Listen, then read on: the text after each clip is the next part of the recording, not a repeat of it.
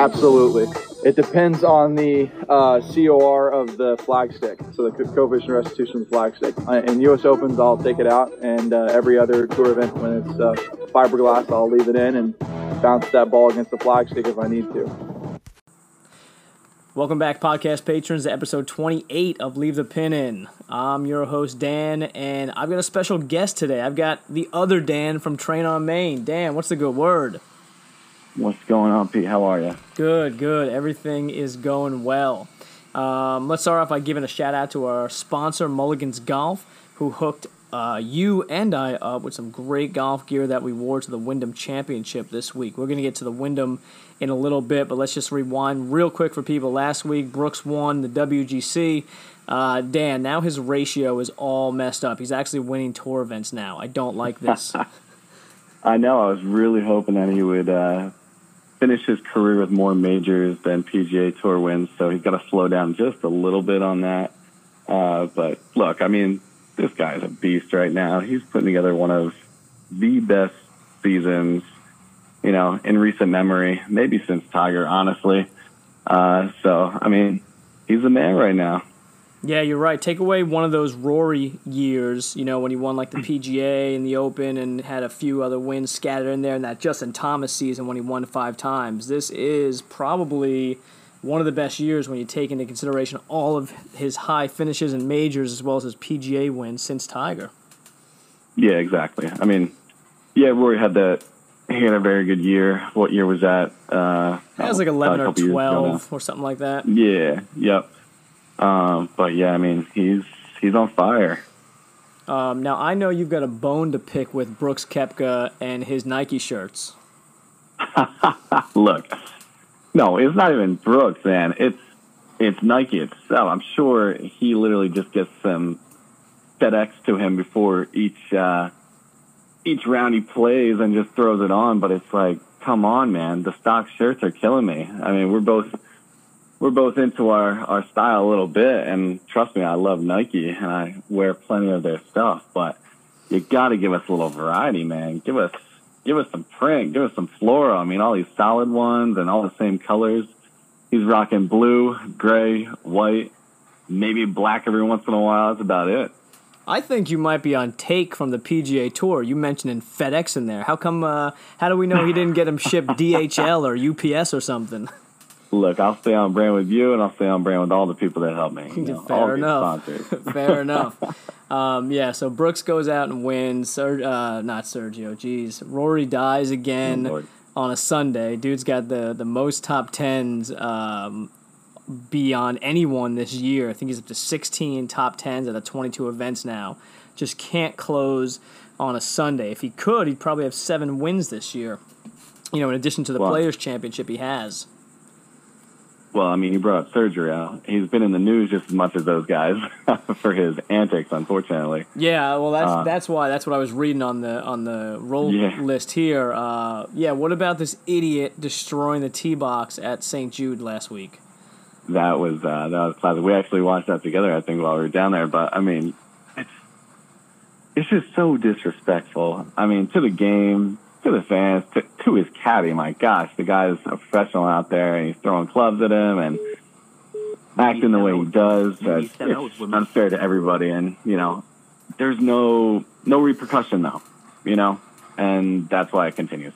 Yeah, I mean, even if the repercussion is behind the scenes, because we know the PGA Tour loves to hide stuff. They don't like to talk about drug tests and don't like to talk about fines, slow play penalties, any of that stuff. Even if it's behind the scenes, it's obviously not enough. It's not hitting him in the pocketbook enough in order for him to stop. So I think the only way you do it is by making it public. But I mean, I'm telling you, as soon as he turned 40, won the Masters, and got married, everyone thought, hey, well, this guy's going to slow down and he's become more of a moron since then.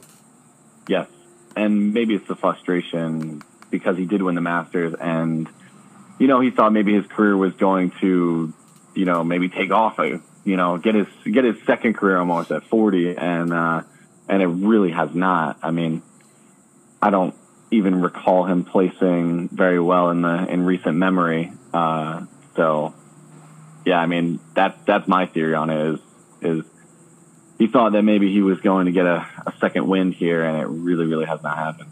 Yeah, well, I mean, th- there's there's no place in the top ten when you're too busy destroying bunkers and greens and spitting in cups, and I mean that takes up so much of your energy. How can you focus on golf? and look, Oh, there's it's there's true. no more there's no more forty year old uh, second careers. Not with these young guns out there, and we'll talk about them in a second because we saw them firsthand this week, and they are good. Oh, you couldn't you couldn't be more right. It's it's insane. It really is. Yeah, speaking of one of the young guns, Collin Morikawa wins last week at the Barracuda Championship, which is the Stableford event in Nevada. And for people that don't know what the Stableford is, basically you get points for certain things. So like an eagle is worth five, birdie worth three, par worth one or nothing, and then bogeys, double bogeys, things along those lines, those are going to cost you negative points. So you want to be in the higher points. I think Collin ended up with 48 points. He won it, his first tour victory, being a rookie out of uh, the University of California, Golden Bears. We talked with him at the Wyndham as well. And again, another young gun who has no fear and goes out and wins in his first PGA Tour season. Yeah, I mean, I think we can agree on something like he was maybe the coolest dude that we met while we were down there.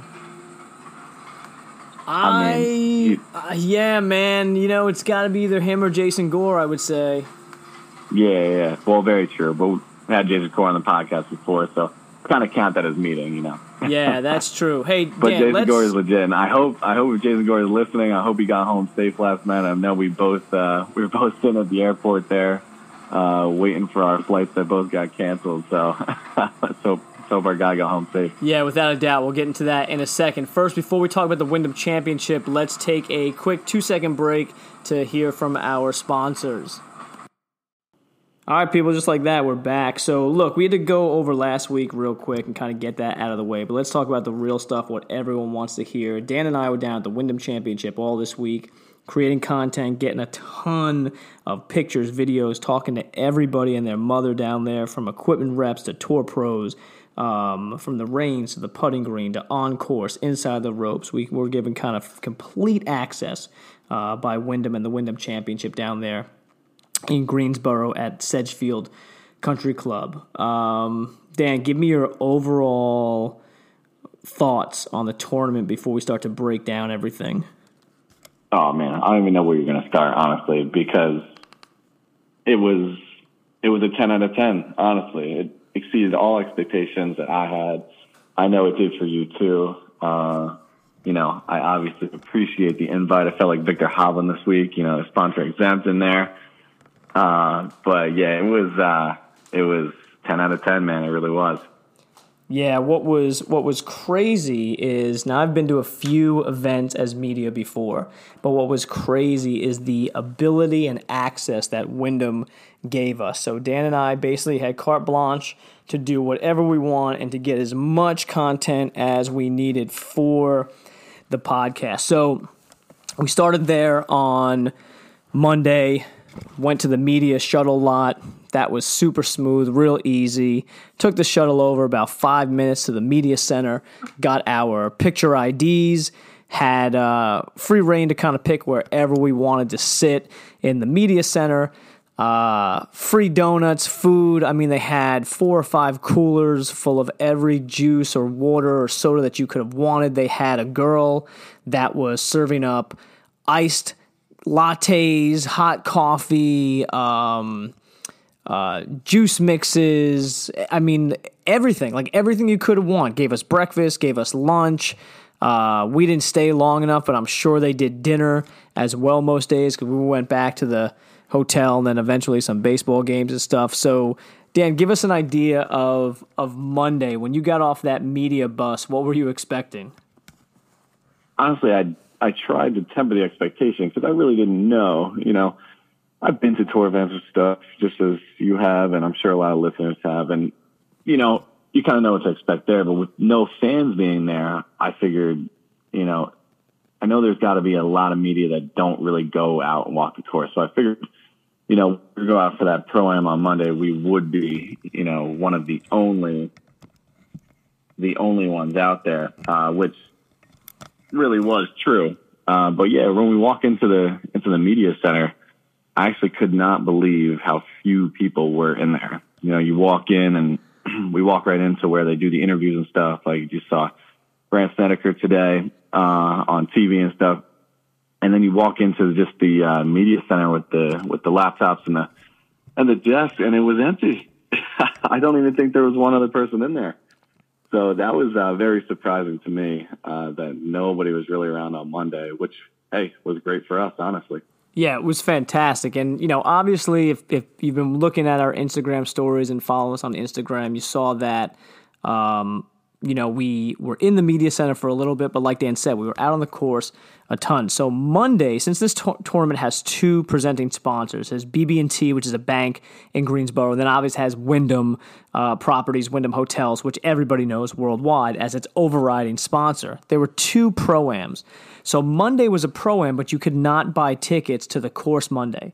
Now, talking with the caddies and the guys out there, they love this to have a day to themselves – to come in late if they needed, not feel the pressure of needing to be there because fans bought tickets. It was a real laid back atmosphere. So there 26 pros that were playing. And by dumb luck, we happened upon a guy called Ryan Sharp.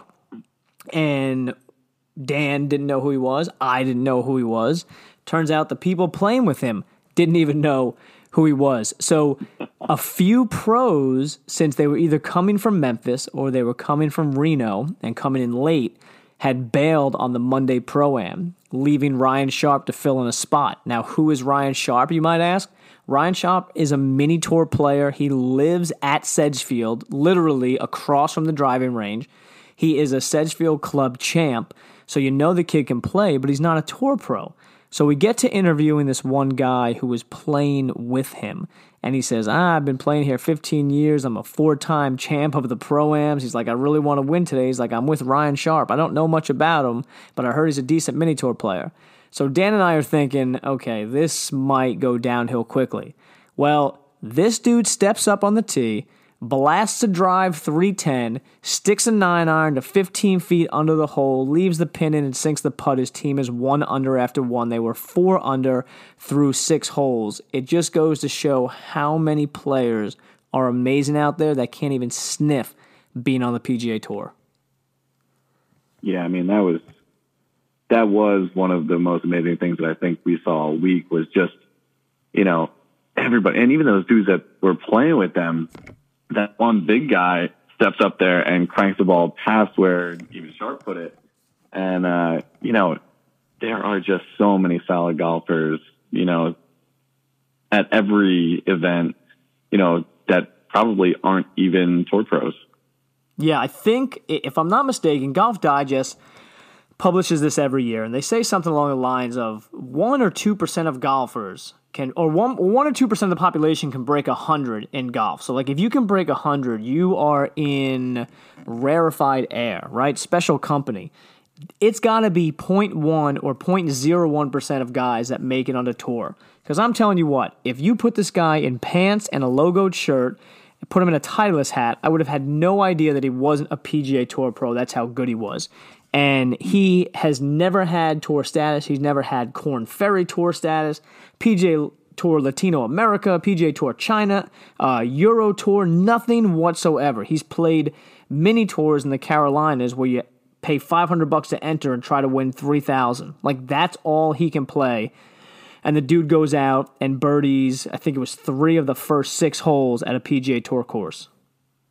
Yeah, from from the back tees, by the way. yeah, and and trust me, people, like when you see our pictures on Instagram of where this Wyndham tee box area is with the with the sand and the beach balls and stuff, there's almost no room to move back there. They've got the tees so far back on this course. They have it stretched to the tips. Yeah, I mean, where another amazing thing was where they were making the guys that were actually playing the pro am tee off from was much further back than what I would have imagined it was going to be.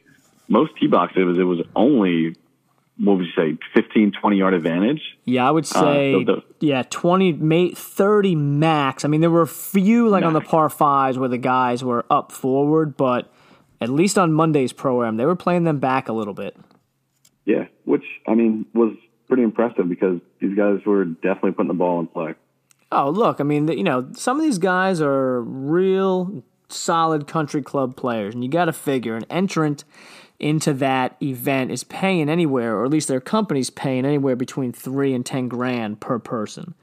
So right. if you're paying that on your own, you better damn well be a pretty good player um, in order to, you know, justify spending that much money for a pro am. No, for sure. Now, quite honestly, one of the things I was thinking, Dan, and, and I didn't even bring this up when we were there, but I think I would have been a little bit pissed if I was a guy that got paired up in a pro am and I see like, hey, two groups after me is playing with Boo Weekley. Uh, the group ahead of me is playing with Mike Weir, and I'm stuck with a dude that lives across from the driving range of the course. Oh, for sure. I definitely thought that too. yeah, I guess we did not bring that up, but yeah, I mean, although he is a great player, uh, you know, when you pay that money, I think you are expecting to play a tour professional. You know, and Ryan Sharp from the two minutes that we spoke with him was down to earth, cool dude and uh, I would have no problem playing with him. But uh, yeah, no, if you're up in ten grand, I'd probably like to play in the uh, group ahead of them with Mike Weir. Right, right, yeah. Um, I, I, I kind of wonder how Wyndham and BB&T got a, you know got away with that. Um, it, it kind of seems like a little bit of a shady dealing. Uh, especially since it was so last minute. I mean, you know, Ryan had told us he's like, "Hey, man, look, I got called literally a day ago and was asked if I could fill in. And I was like, hell yeah, I could fill in. I play this club all the time. Who you want me to play with? You want me to play with three dudes? Yeah, I'll play with three dudes. I play with three dudes all the time. It doesn't like to him it was nothing. He was so laid back and down to earth, and it it kind of showed in his golf swing and his demeanor. But uh, again, I think I'd be a little bit disappointed unless they won, and we didn't stick around to see who won. But if they won, then I guess all's forgiven. Well, let's be honest. We don't know you the workers of that. I mean, they could have complained and said, "Oh, you guys get in free next year," or you know, give you half money back. We don't know what happened, but sure. you know, so on the on the outside of the peripheral, you're looking at it and you're like, ah, all right, maybe maybe I'd be pissed if it was me, but we don't know what happened. Yeah, no, I mean, I know I definitely would, but you know, it is what it is.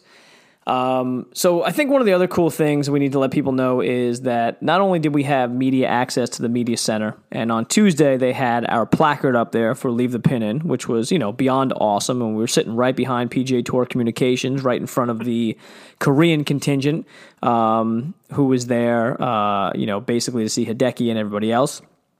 But uh, the access granted, the ability to walk on and off the putting green as players are putting, the ability to walk in and out of the tour vans, the trailers, uh, the ability to walk up and down the line at the range, talk to whoever we want to interact with whoever we wanted. That was special, and, and for that, I cannot thank Wyndham enough. Um, what did you think the first time that we walked through with the players onto the range? Yeah, I mean, I think Wyndham put together with a course that is that old and, uh, you know, they put together something pretty special with what they have to work with. Uh, so kudos to them. But yeah, when we walked, the access that we were granted was just simply amazing. And that was the biggest shock to me for sure. Uh, but yeah, when you walk onto the range and, you know, you see these guys like, you know, Collins out there and you got, uh, you know, Boo Weekley and, uh, you know, all these dudes, Mike Weir, they're just standing in front of you. And, you know, we can actually almost get in front of them while they're hitting, you know, taking pictures and all that stuff on the side, uh, right where they're grabbing their balls. Uh, I mean, it was simply amazing. It really was. It was, that was easily the best part for me. You know, the access granted in those different areas. I think one of the things too, which is really cool, which you know I'm grateful for, and the people listening may never have the chance to do that. So you know, I want to kind of convey it to them, but how open so many of these guys are to just talking golf with you. Um, you know, honestly, a lot of these dudes are golf nerds just like us. And you bring up the subject of like, hey man, like, is that a new grip or something? Like, uh, what type of shaft is that? And and automatically it's like you become best friends. And this is a dude you've watched on TV for years. Um, but we had that ability. We uh, funny story. So we met Brendan Steele, and I've known Brendan for a little bit on and off. Never met him personally, but through social media and stuff. I've done some interviews with him through uh, blogs and other different websites that I used to write for. But I said, "Hey, Brendan," I said, "My name's Dan Patterson." He's like, "Oh my god, what's going on, dude? Like, how's everything going?" He's like, "Yeah, yeah, of course I remember the interviews and stuff like that." He's like, "How's the podcast and all that stuff?" And so Brendan, you know, a guy that's won 25 mil in his career, a guy that uh, won, uh, gosh, the tournament in California where they give the big wine barrel to the champion. I can't remember the name of it, but you know, won it three years, twice, back to back. You know, a dude's got like four or five PGA Tour wins, has his own podcast, is carrying his own bag from the driving range up to the putting yeah. green, which is where, you know, I spotted him and I was like, Dan, I said, that's Brendan Steele. Let's go. So he puts his and bag down. I don't think that I actually believed you because the dude was carrying his own bag. and we only saw him from the back, so I didn't get to see his face. Right. But yes, and, you didn't call that one. I don't think I believed you. and see, the, and the thing is, like, I think that's a brilliant strategy by Brendan as well. Like, okay, I don't want to be bothered. All right. So if I ha- if I hoof the bag, no one's going to say anything to me because they think I'm just a caddy. So I'll just kind of go in unencumbered. And there's a decent there's a decent walk. There's a good five six hundred yard walk from the driving range to the putting green. So we get up to the putting green, and Brendan's up there. He's talking with one of the reps. I'm not going to interrupt. So Dan and I are perusing, looking at all the putters, checking out the new Scotty Camerons that are laid out there for everybody, talking to the Scotty Cameron rep, talking to everybody else. And uh, we introduce ourselves to Brendan. I said, dude, what are you doing? He's like, I'm looking for a new putter. I said, what, what, do you, what do you mean you're looking for a new putter? He's like, oh, I love to tinker. He's like, look at all these, dude. Check these all out. You know, and he's showing them to us left and right. And uh, here's a guy that's won, like I said, 25 mils, got four or five tour wins, a staple on the PGA Tour, and he wanted a new putter for this week. So he went out to Putter's Row where they have everything set up and all the tournament reps are there and was on the putting green for about two hours trying out everybody's putter. Uh, Dan, which putter, if I held a gun to your head and told you you had to take one, what one were you taking home from what we saw there? Yeah, I mean you're not you're not exaggerating, Brendan Steele. Literally two hours he was out there just with the Odyssey putters, so with those new stroke labs and just just trying out different ones. Uh, gun to my head, listen, those the swag putters are complete fire. Those are awesome. I mean, I play the Odyssey Stroke Lab right now, and I love it. But I mean, from the tacky kangaroo grip, uh, just to do the the colors and the manufacturing that goes behind them. When we talk to that guy, I am completely sold, as I think you are, uh, with those guys over there and what they're putting out. Yeah, so I don't want this to come off as like a paid advertisement because trust not at all, but trust me, we're not getting paid. There's no free ads, but we sat and talked with Tim, who is the equipment rep for Swag putters, and they do 100% custom milled putters. Um, their team came from Bettinardi, so you know they're dealing with those high end models. Um, they've all worked on like the hive, the honeycomb pattern Bettinardi ones, which go for you know enormous amounts and they sell out instantaneously. And these guys just decide, you know what? Like we can do it ourselves and we can make it a little bit cooler. And trust me, they made them pretty damn cool. But the feel, like Dan said, on these kangaroo grips and the head weight and just the pureness of these putters was just insane. And not only that, but I think what they do in the putter market is capture uh, newness and excitement as much as you can in a putter through the different designs and the different colors that they use. And some breaking news on Leave the Pin In Tim said that they're currently working on a mallet. Now, right now, they have only blades since they are 100% milled, but they do have kind of like a fat back blade, which almost looks like a mini mallet. Um, remember that Augusta style one we saw there, Dan? Yeah, that was sweet. And he just basically said that they were going to round that out in the back to make it into a small mallet.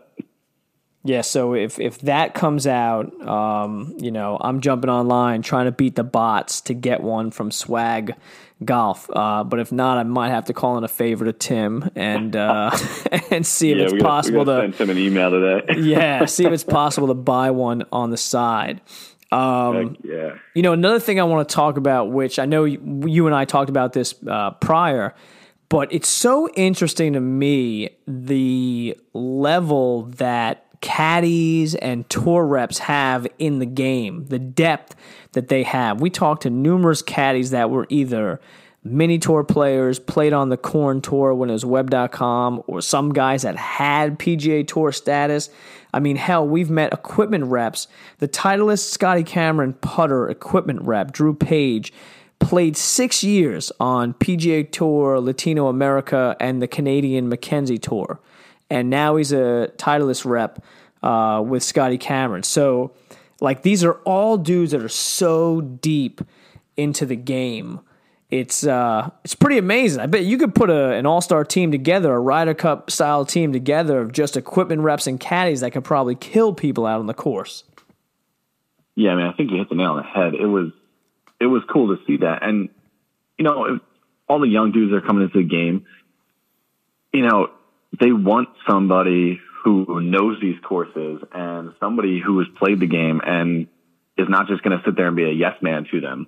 Uh, you know, the one dude, uh, I forget whose caddy it was, but they said he was a two-time Division two uh, champion. Which, you know, at whatever level you go back to back, I mean, you're a pretty legit player, and you got some uh, you got some mental game as well. So yeah, that was uh, that was very very cool to learn. Uh, yeah, that was you know, something, uh, something that was I probably didn't really expect. That was Morikawa's uh, caddy, JJ. Oh, correct. Yep, JJ. That's right. You know, two-time Division two national champ, played the mini tours. Um, you know, just didn't have the game or the ability or even the want to stay out on the PGA Tour or get you know Korn Ferry Tour status and try to move up and uh, caddies for Collin, And now they're you know a phenomenal team. Uh, Dan, speaking of Collin, how down to earth and cool was he? Yeah, I mean, Brendan Steele was Brendan Steele was down to earth, and he's a legit dude. And I, you got to put Collin right in that too. I mean, we talked to him twice out there. Uh, you know, asked him about leaving the pin in, which unfortunately he doesn't. So we're to have to uh, talk to him about that next time and see if he changed his mind. But uh, yeah, he just seems like such a legit kid. He's you know, and he's he's one of those young guns, which there's so many of them. But I think the game is in great hands with kids like him.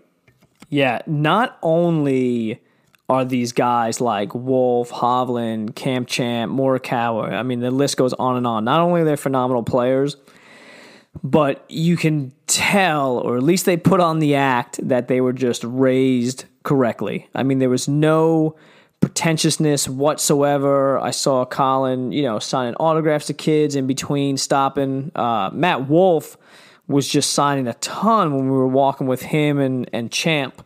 It was just nonstop for him. Yeah. Yeah, it was cool to see him sign some stuff for little kids. That's what you really want to see. You know, adults out there getting autographs is whatever, but yeah, when when they're signing for kids, that's what you like to see. But yeah, I mean, I as, as, especially as far as Collin goes, there is no acting there. That that guy is just he's just down there. He's cool, and hopefully that never changes. You know, got the first win under his belt, and uh, I'm sure there's many, many more to come. Uh, so you hope he stays the same. And I think uh, I think Double D Don uh, Don the caddy was telling us uh, that he that he thought the same thing about Collin. Yeah, um, you know, for a dude to give us while we're walking kind of inside the roast with him and, and honestly you know let's let's be quite honest interrupting him in between you know the ninth and, and tenth hole is is ready to hit. And him being like okay well yeah that, you guys have a podcast. Oh yeah well, yeah of course man that's cool whatever let's let's chat. Um, you know you, you can't be thankful enough for that because the guy has no reason in the world to stop and chat. He could easily give the old tour pro adage of oh man not right now but after the round I mean, the, guys like that, you know, must have that memorized. Um, now, whether that's because he's a rookie or because he's just you know a, a, good wholesome dude, and honestly, man, after talking to him, I really think that's the case. Um, we definitely need some more guys like that. But I'll tell you, like, I'm going to reiterate exactly what you said. The game is in good hands because every single young gun that we talk to that you've seen the last two months on the PGA Tour lighting up has been nothing but open, and they were willing to talk, chat, or even just you know give a little insight as to what's going on. Some didn't want to be on camera for Instagram, some did. You know, it's cool, it's whatever. Um, but man, it was a an experience and a half, and. Uh, you know, we were down at the range a lot, Dan, and I think I know what your favorite moment at the range might be, but why don't you let the listeners out there know what kind of made your week at the Wyndham Championship? Well, I mean, when you get confused for a pro golfer, it's going to boost your ego just a little bit. yeah, so uh, Cam Champ and I happen to be wearing very, very similar outfits, and uh, you know, I'm not be as tall as him, but uh, I consider myself as good looking as him. So maybe that was really what kicked it off. I'm sitting there. I got the big camera out, taking pictures of all the prototype tour balls, all the tees, giving people a little background of of you know the fact that the tour pros are actually using whatever ball that they hit in competition at the range. And then next thing I know, and like these two caddies are like, "Oh no, go ahead, dude! Like you know, if you're waiting for that TP, you know, uh, red five X, like you know, you can have it." And Dan's like, "No, no, I'm just, I'm, I'm here doing media." Like, "Oh, dude, we thought you, oh, oh I thought you were the a player." He's like, "You don't play out here." uh, yeah, unfortunately, my swing, uh, my swing will never play on tour, but uh, but flattering nonetheless. For sure. Um, and then we got some good pictures of you and Cameron Champ up on the putting green, and you know I could I could see how people from afar might mistake because you two were very similarly dressed. And if anyone from Nike's listening, you might want to throw our man Dan from Train on Main a little bit of uh, cash or swag his way because he represented you very well yesterday on the course. Yeah, just make sure it's not the same thing that Brooks Koepka is wearing all the time. Um, so Dan, who else that we saw there kind of impressed you, whether it was from speaking with them or just flat out watching them play? Uh, I would say on the range, the most impressive thing was just that nobody misses. You know, and you see it on TV, and you see, you know, you see these guys hitting hitting great drives, and you know, sometimes hitting into the stuff and hitting into trees, and but mostly hitting greens and whatever. But honestly, on the range, these guys are so dialed in. And you can look at their faces and, you know, they'll hit five balls and then they'll hit a six one. And it, to your naked eye, looks like maybe two feet to max two yards off of where they hit the, the ball before that. And you can just see the disgust in their face.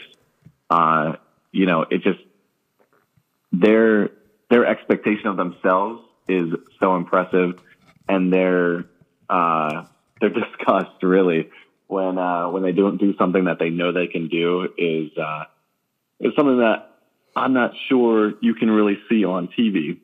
You know, if a guy hits it into the woods, obviously he's going to be upset. But you know, if these guys miss their mark by two yards, they're they're expecting something better from themselves. Yeah, one of the things that really surprised me on the range was the different warm ups and the different ways people would use the reins to their advantage. Um, yeah. You know, we saw guys like Alex Noren and Martin Kaymer beating balls for kind of, you know, I don't want to say hours on end, but very long periods of time. Same thing with Ernie. And then uh, we talked with Don Donatello, John Chin's caddy, and it was like 8.10. He's like, oh, yeah, we're teeing off at 8.30. and I was like, where's John? He's like, well, he's probably eating or something. John Chin moseys out, hits balls for five minutes, walks up to the first tee. You know, it's just it's like that Brooks Koepka style. You know, he's like, ah, I'd rather work out. Um, I hit balls for ten minutes. I don't need to hit many. You know, I just got to get loose and I'm ready to go. And then there's some guys yeah. that are I don't know to to my eye look like they're really grinding and searching for something. I'd be I'd be worried if I was a player in the last week of the season trying to get into the top 125 to make the playoffs, I'd be very, very worried if I was still looking on a Tuesday or a Wednesday for something to go right with my swing. Yeah, you can be more right about that. Uh, the guy that I think we probably saw grinding the hardest is probably Hideki. I think most times went to the range, either before or after he played, he was he was on there with his entourage. I mean, I definitely think that he had the most people with him.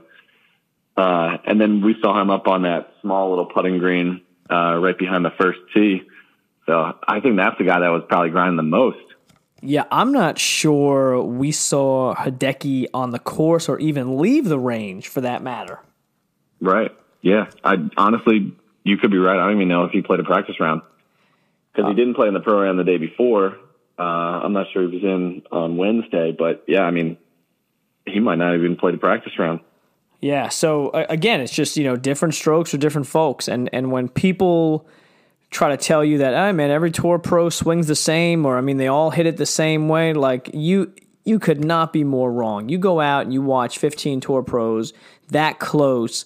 And man, every swing is like a fingerprint, you know. And I don't care if you were a fan sitting in the stands or you had access like us sitting right behind the guys. I mean, you can tell the difference between the swings.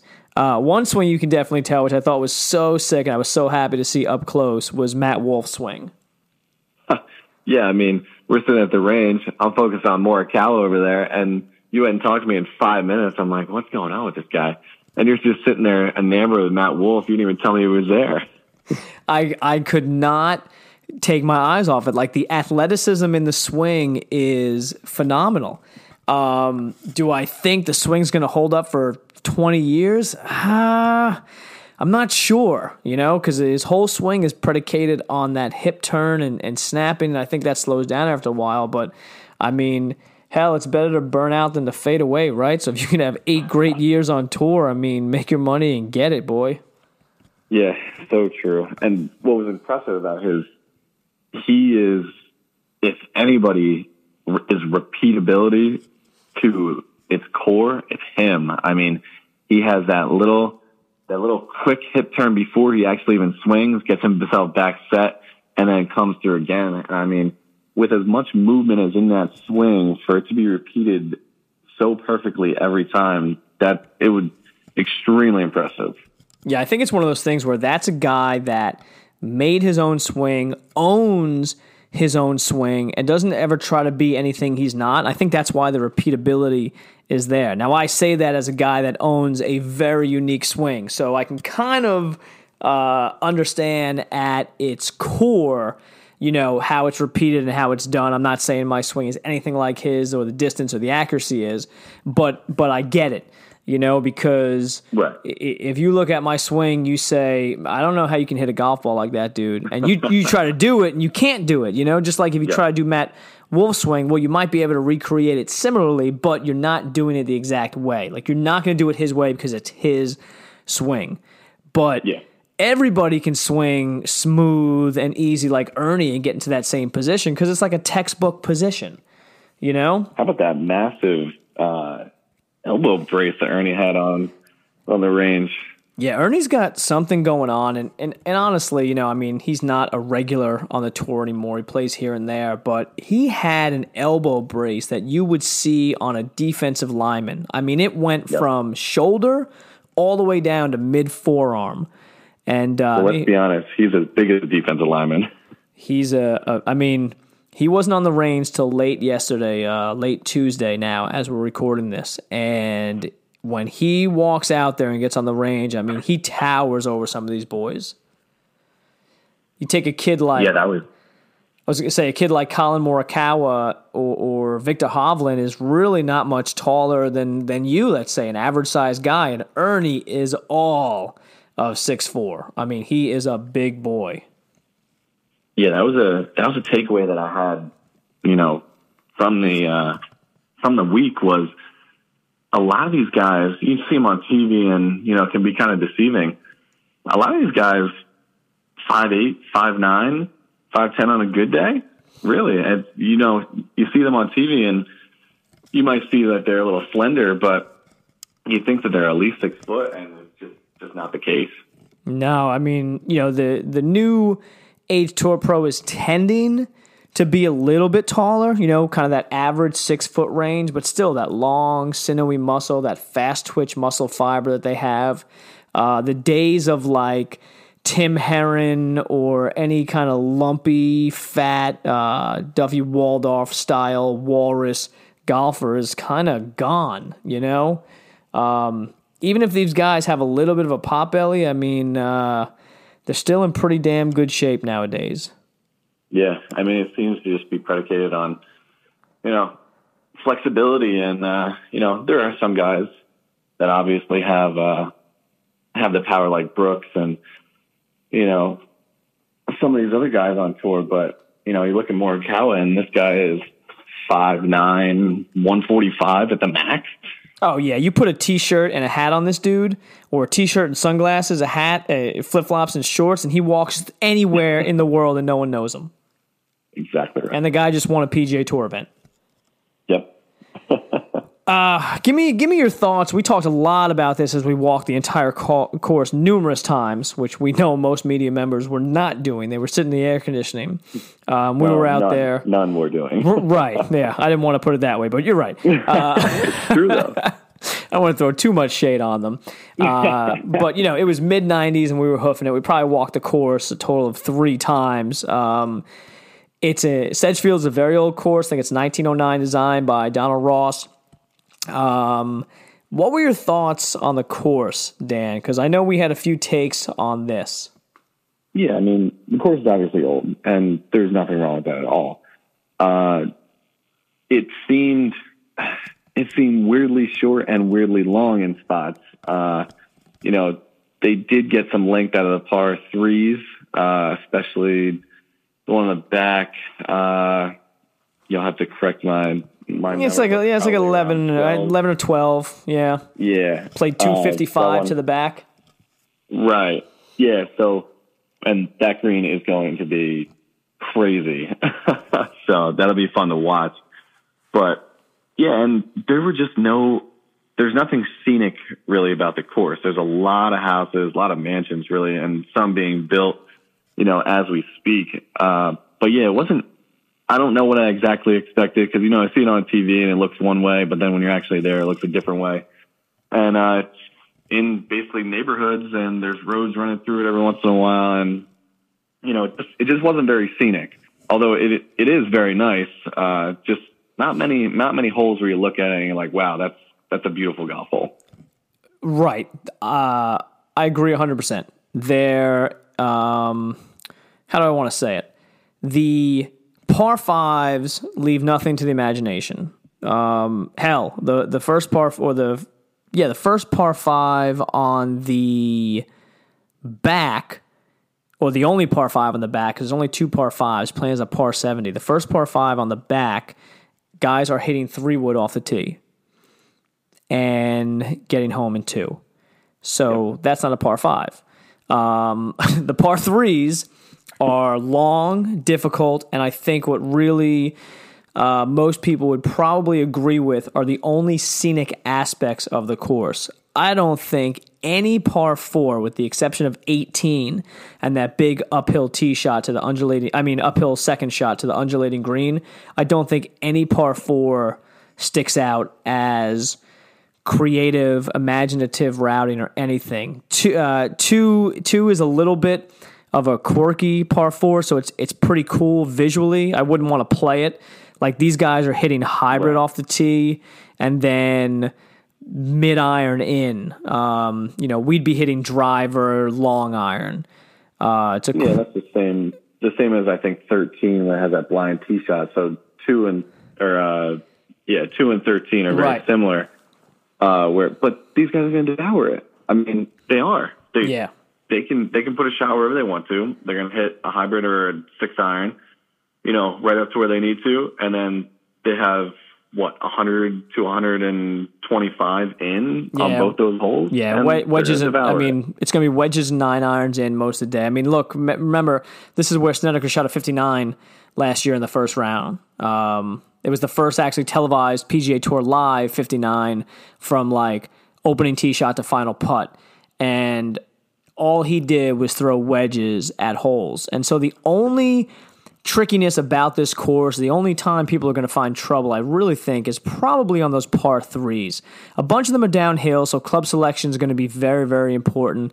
Um, uh, there's there's going to be no wind to speak of. They're supposed to get a little bit of pop up showers here and there, so the green should be soft. I mean, I could see someone winning this tournament at 22, 24 under par. And I think the lowest on tour this year so far was 22 under par.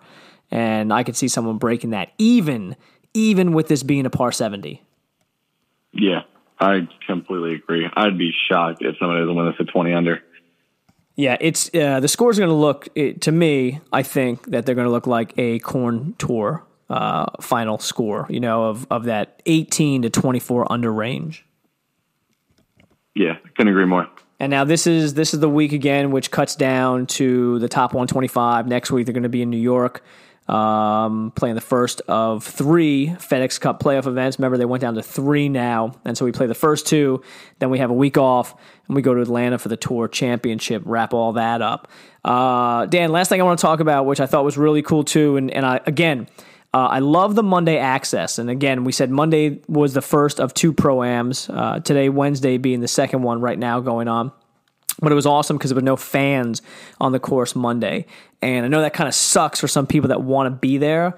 But as media out on the course, I mean, it was amazing. Walk wherever you want, do whatever you want, get everything taken care of on Monday, grind, get hundreds of pictures, hours of video, um, and have kind of the place to yourself. But the coolest thing to me and you, and I know we're both into fashion and into, you know, uh, taking a bit of the tournament away with us how awesome was it to have the merch shop, the pavilion, completely to ourselves?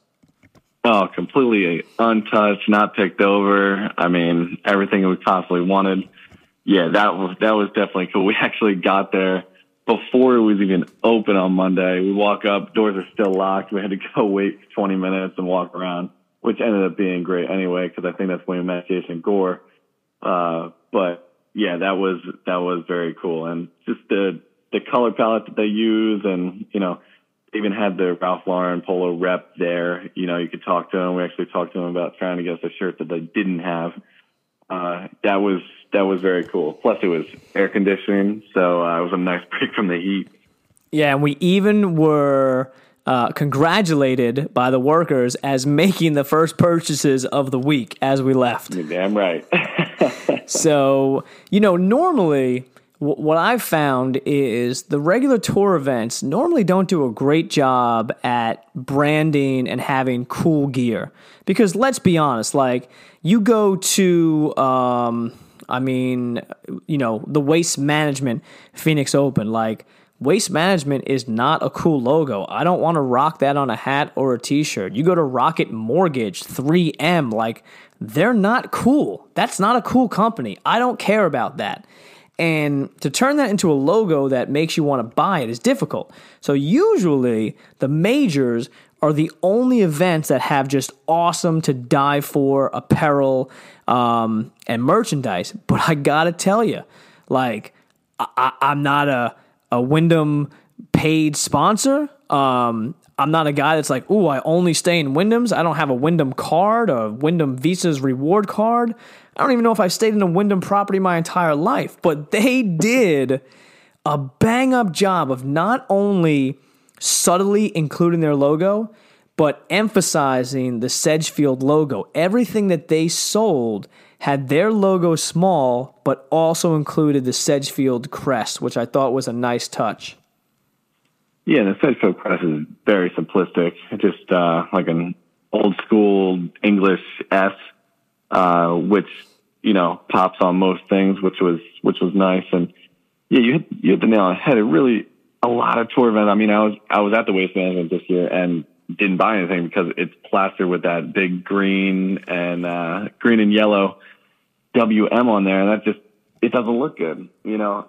But with uh, with the Sedgefield on it, it really does look cool. And like I said before, the color palette that they used, they used all like summery and spring colors, some floral stuff, and you know, some paisley stuff and uh, like lighter lighter pinks and lighter yellows and blues and and that's what that's what I saw when we walked in. Like there was the color the colors that they used it it flowed through every single thing that they had on the shelves and I thought that uh, that that was extremely well done. Yeah, and you can't go wrong when your entire merchandise pavilion is sponsored by Polo Ralph Lauren. So, you know, right there, that's uh, that proves that they've got good taste. Um, so obviously, Dan, people want to know what'd you pick up? Oh, I picked up that sweet hat, the sweet floral hat with some flamingos on it. Got a golf towel because I've been looking around for one. Then we picked up a few more things. What did you pick up? Um, I got the same exact hat, but I got it in blue. Uh, you got the white one. It's got pineapples, palm trees, flamingos with a Wyndham Championship logo on it. Got a few ball markers for my kids, and then picked up a uh, key fob because it had the Sedgefield crest on it. I thought that was pretty sick. Oh, and I got a flag to hang up in my golf Ah, room. true. Got that as well. So I mean that kind of puts a wrap on Wyndham Week. Uh, you know, obviously we're here. We're going to be posting stuff all week long. Uh, but wanted to get a quick pot out to kind of let everyone know what's going on down here. Check out our Instagram stories. Check out our Instagram posts. We've got stuff all over the place from, you know, your favorite tour pros talking about leaving the pin in or not leaving it in for that matter, which is cool, Collin. Know, we see you. We're still fans. Um, but again, you know, if you want to see what goes on behind the scenes, you want to see the equipment that you'll never be able to get and will never be able to get, you want to see the balls that you'll never and will never be able to hit, uh, we're giving it to you all this week at Wyndham. Uh, Dan, give yourself a plug real quick for Train on Main. Hey, Train on Main. Uh, in the fall here coming up, right as golf season is winding down, we're going to be looking to get a bunch of golf specific guys in, and we're going to do golf workouts. Uh, we're going to be looking at weight loss stuff. We're also going to do lots of flexibility stuff. We're going to do pre testing and post testing uh, in November and in March uh, just to see where you've been at throughout the winter. Uh, so give us a call at 570-807-7901 or check us out online. Very cool. And uh, obviously, check out our sponsor, Mulligan's Golf. Doug from Mulligan's Golf got uh, some airtime as well there. We put, actually, we hid, if you're down there right now listening, we hid a few 25% off coupon uh, to mulligansgolf.com around the course. And so if you can find those, then you use that card. And we gave it to some of the volunteers too, and they'll be giving it out to people. And uh, that's going to get you 25% off at mulligansgolf.com. So check out Mulligan's Golf online, check them out on Instagram, and then, of course, check out us, Leave the Pin In, on Instagram and on Twitter at Leave the Pin. Simple as that. And uh, give us a call. Give us a voice message. We're not taking any this week because just want to do it with Dan from Train on Main, kind of a wrap up of the Wyndham. So we want not going to put any of the voicemails on this week's episode. But if you want to get on the air on Leave the Pin In podcast, it's 843 608 0013. You got anything else, Dan? Oh, no. Appreciate the invite and uh, enjoy yourself down in the warm weather. Yeah, no doubt. All right, people. So either get busy golfing or get busy dying.